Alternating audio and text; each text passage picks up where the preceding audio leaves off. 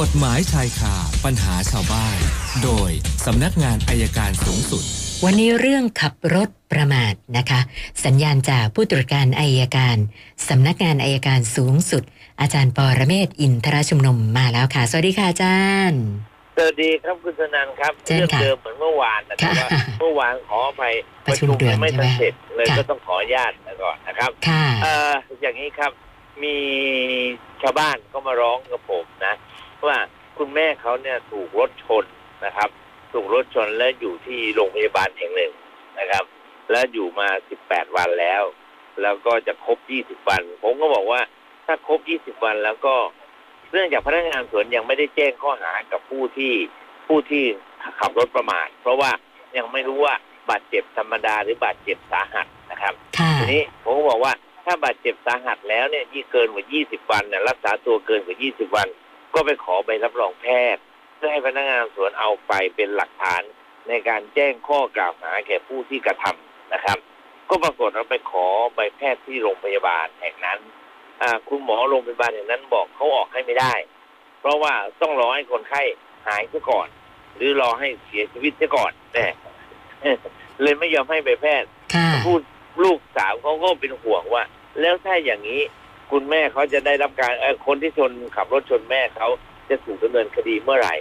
นะครับอยากจะทำความเข้าใจอย่างเงี้ยผมว่าน่าจะเข้าความเข้าใจผิดของคุณหมอ เพราะว่าไอ้ไอ้การที่ออกใบแพทย์มาก่อนแล้วได้ข้อหาเนี่ย มันมีปัญหาเฉพาะบาดเจ็บธรรมดากับบาดเจ็บสาหัส ซึ่งคุณหมอในลงความเห็นได้แล้วว่าต้องรักษาตัวอย่างน้อยเนี่ย ไม่น้อยกว่าสามเดือน แต่ไม่ยอมออกใบรับรองแพทย์ให้ค่ะคุณหมอบอกว่ามันออกได้ใบเดียวออกครั้งเดียวเท่านั้นเองออกสองครั้งไม่ได้ แล้วดำเนินคดีก็ ดำเนินคดีครั้งเดียวถูกครับดำเนินคดีครั้งเดียวจริง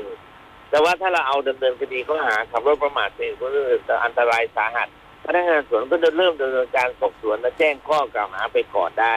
แล้วสมมติถ้าพนักงานในการฟ้องคดี แล้วต่อมาคุณแม่เกิดเสียชีวิตนะครับ ก่อนที่คดี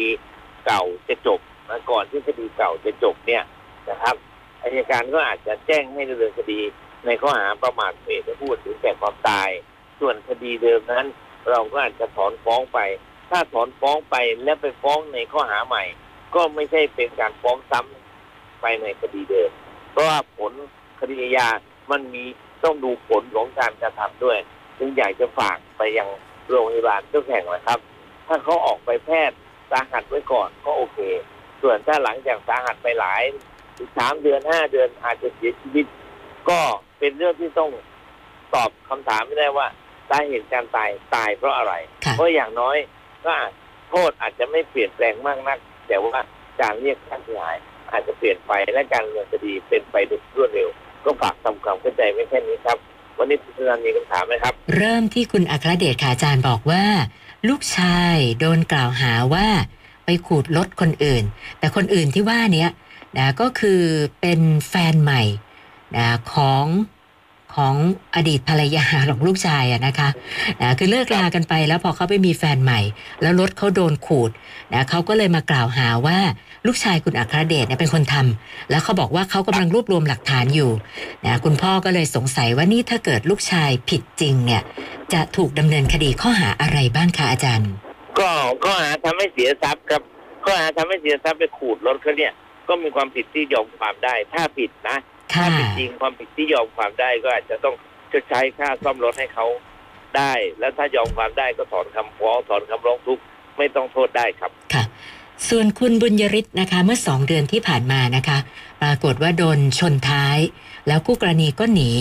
นะทีนี้มีการไปเช็คกล้องวงจรปิด ได้ทะเบียนมาก็เลยไปแจ้งความที่สถานีตำรวจตำรวจครับออกหมายเรียกไป เบ็ดเสร็จแล้วตอนนี้เนี่ยนะ ก็คือประมาณ 2 เดือนแล้วนะคะ ยังไม่มาเลย แล้วก็ยังไม่มีอะไรคืบหน้านะคะ ก็เลยสอบถามมาว่า มันมีอายุความไหมคะอาจารย์เราควรทำยังไงต่อดี คือขับรถประมาทเป็นเหตุให้ทรัพย์สินผู้อื่นเสียหายมันมีแต่โทษปรับ ก็ต้องดำเนินคดีนะครับ ถ้าไม่ได้ค่ะบาดเจ็บนะทำให้เสียทรัพย์เฉยๆทำให้ทรัพย์สินผู้อื่นเสียหายเนี่ย ก็มีโทษปรับก็อายุความก็ปีเดียวนะครับค่ะทีนี้สองเดือนแล้วถ้ายังไม่มาก็อาจจะต้องขอให้ศาลออกหมายจับนะครับ ค่ะ คุณประภาเป็นหนี้บัตรเครดิตนะคะโอ้แต่ว่าหนี้เนี่ยตั้งแต่ปี 50 นะคะอาจารย์ ปรากฏว่าปีที่แล้วนะ63 เนี่ยนะมีหมายสารนัดให้ไปไกลเกลี่ย เธอก็ไปนะแล้วก็เซ็นยินยอมผ่อนชำระกันเป็นรายเดือนนะหลังจากนั้นก็คือผ่อนมาเรื่อยๆ จนกระทั่งปลายปีที่ผ่านมานะคะนะจากโควิด -19 เนี่ยตกงานแล้วก็ไม่มีเงินเลย นะคะ ตอนนี้ทางบริษัทก็โทรมา แต่ว่าเธอก็ไม่รับสาย เพราะว่าไม่มีเงินจ่ายเขา ก็เลยอยากจะทราบว่ามันจะมีผลยังไงบ้างที่เราไม่ได้จ่ายเขาเนี่ยค่ะ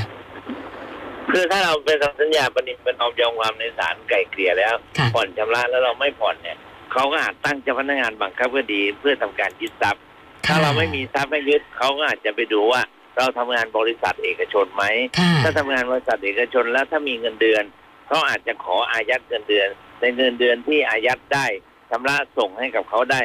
เราต้องได้รับไม่น้อยกว่าเดือนละสองหมื่นครับถ้าต่ำกว่าสองหมื่นก็ยึดทรัพย์ของของเรายึดเงินเดือนของเราไปชำระหนี้ไม่ได้ครับเพราะฉะค่ะนั้นถ้าไม่มีทรัพย์ก็ไม่เป็นไรอยู่เฉยๆไม่มีโทษอย่างใดทั้งสิ้นครับ ค่ะ คุณปัญญาปรึกษาเข้ามาเขาบอกว่าเรื่องคุณสมบัติของผู้ที่จะเข้ารับราชการเนี่ยนะคะ เขาไปดูเนี่ยมันมีการระบุว่าต้องไม่เป็นบุคคลล้มละลาย ทีนี้เขาอยากจะทราบครับว่า ถ้าเราเนี่ยเคยเป็นบุคคลล้มละลาย แต่ว่าเราพ้นสภาพมาแล้วนะอันเนี้ยตามกฎหมายจะถือว่าเราเข้าข่ายขาดคุณสมบัติไหมคะอาจารย์ ถ้าพ้นล้มละลายไปแล้วก็ก็ไม่ขาดครับ เพราะเขาบอกต้องไม่เป็นบุคคลล้มละลายค่ะเขาไม่ได้ใช้คำว่า เคยเป็นบุคคลล้มละลาย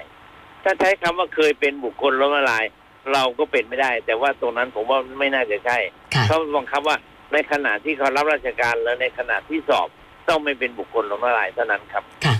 ส่วนคุณอลงกฎนะปรึกษาเรื่องพินัยกรรมนะคะ คุณตาทำพินัยกรรมยกที่ดินให้กับคุณแม่ แต่ว่าด้านหลังโฉนดเนี่ยนะคะ มีการสลักหลังว่าห้ามโอนในระหว่าง 10 ปีนะก็เลยสงสัยว่า หลังจากคุณตาเสียไปแล้วเนี่ย คุณแม่สามารถขายที่ดินแปลงนี้เลยได้ไหม หรือว่าต้องรอให้ครบ 10 ปีตามที่สลักหลังค่ะอาจารย์ สิบปีเนี่ยมันเป็นมันเป็นสลักหลังตั้งแต่วันออกโฉนดหรือเปล่านะครับ ถ้าเป็นตั้งแต่วันที่ออกโฉนด นับสิบปีจากวันที่ออกโฉนดนะครับ ไม่ใช่นับสิบปีจากวันที่เรารับ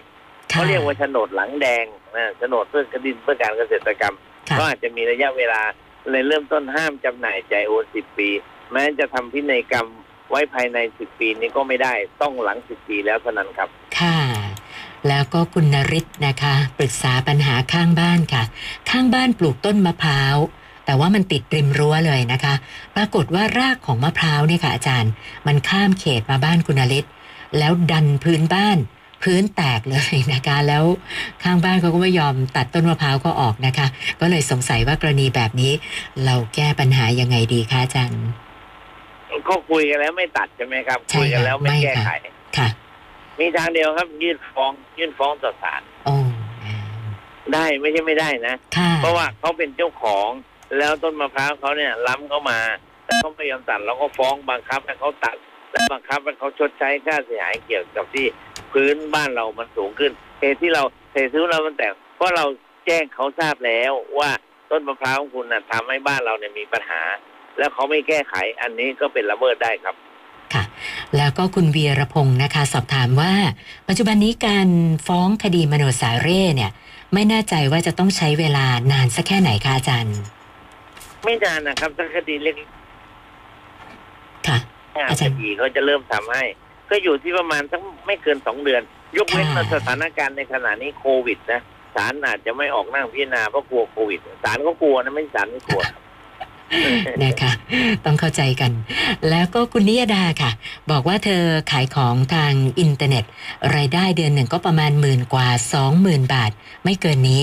นะทีนี้ไม่แน่ใจว่ารายได้ขนาดนี้ขนาดนี้เนี่ยจะต้องเสียภาษี หรือว่าดำเนินการอะไรด้านภาษีไหมคะอาจารย์ ถ้ารายได้คือรายได้ต่อเดือนต้องต้องคิดทั้งปีครับค่ะว่าปีหนึ่งเราเสียเท่าไหร่ เราเรามีรายได้เท่าไหร่และไม่คำนวณตามแบบของสัมภากระ ว่ารายได้เท่าไหร่ไม่ต้องเสีย ต้องดูอันนั้นครับ ผมจำไม่ได้ว่ารู้สึกจะ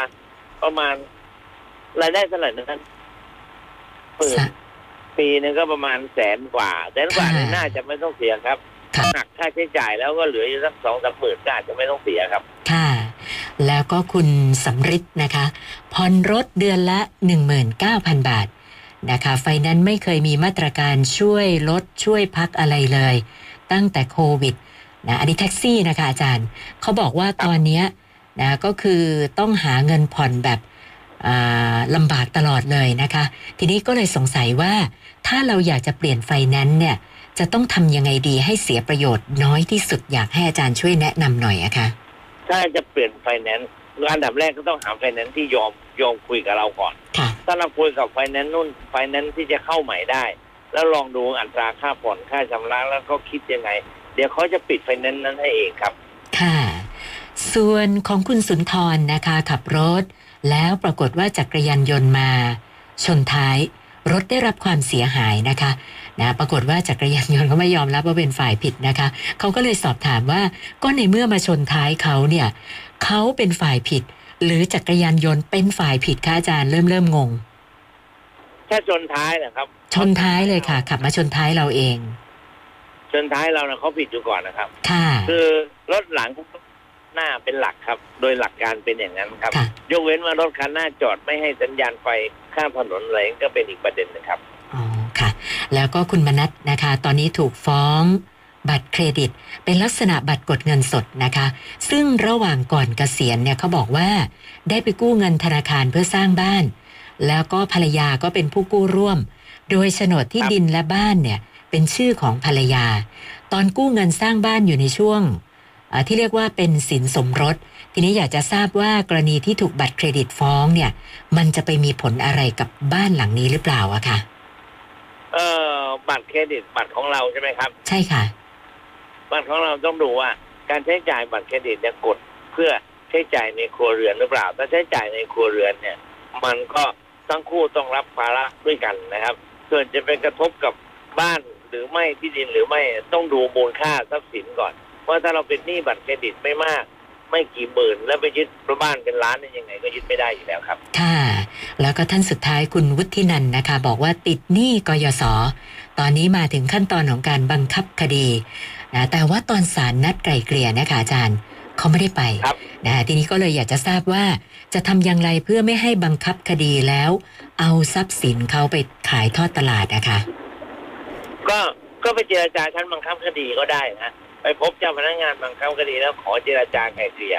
เขาก็จะเชิญกยศซึ่งกยศอาจจะมอบให้พนักงานในการไป แล้วเราก็มีนโยบายที่จะไกล่เกลี่ยอยู่แล้วครับค่ะผ่อนชำระยังไงก็ได้ ผมว่าน่าจะเจรจาครับเพราะกยศเป็นเงินที่จะต้องให้คนอื่นใช้ต่อครับค่ะนะก่อนหน้านี้ค้างไว้ 99 นะคะ วันนี้เพิ่มมา 12 ก็เป็น 111คำถามแล้วค่ะอาจารย์ โอเคครับค่ะหนึ่งร้อยหนึ่งร้อย11ต้องหนึ่งค่ะเนี่ยอ่า เดือนหนึ่งปีนึงก็พันกว่าแล้วล่ะเพราะนี่ไม่ถึงเดือนก็ร้อยกว่าแล้วค่ะโอเคครับเดี๋ยวพรุ่งนี้คุยกันใหม่ครับ ได้สวัสค่ะดีครับวันนี้ขอบคุณมากค่ะ สวัสดีค่ะ อาจารย์ปอระเมศวร์อินทระชุมนุมค่ะ กฎหมายชายคาปัญหาชาวบ้าน โดยสำนักงานอายการ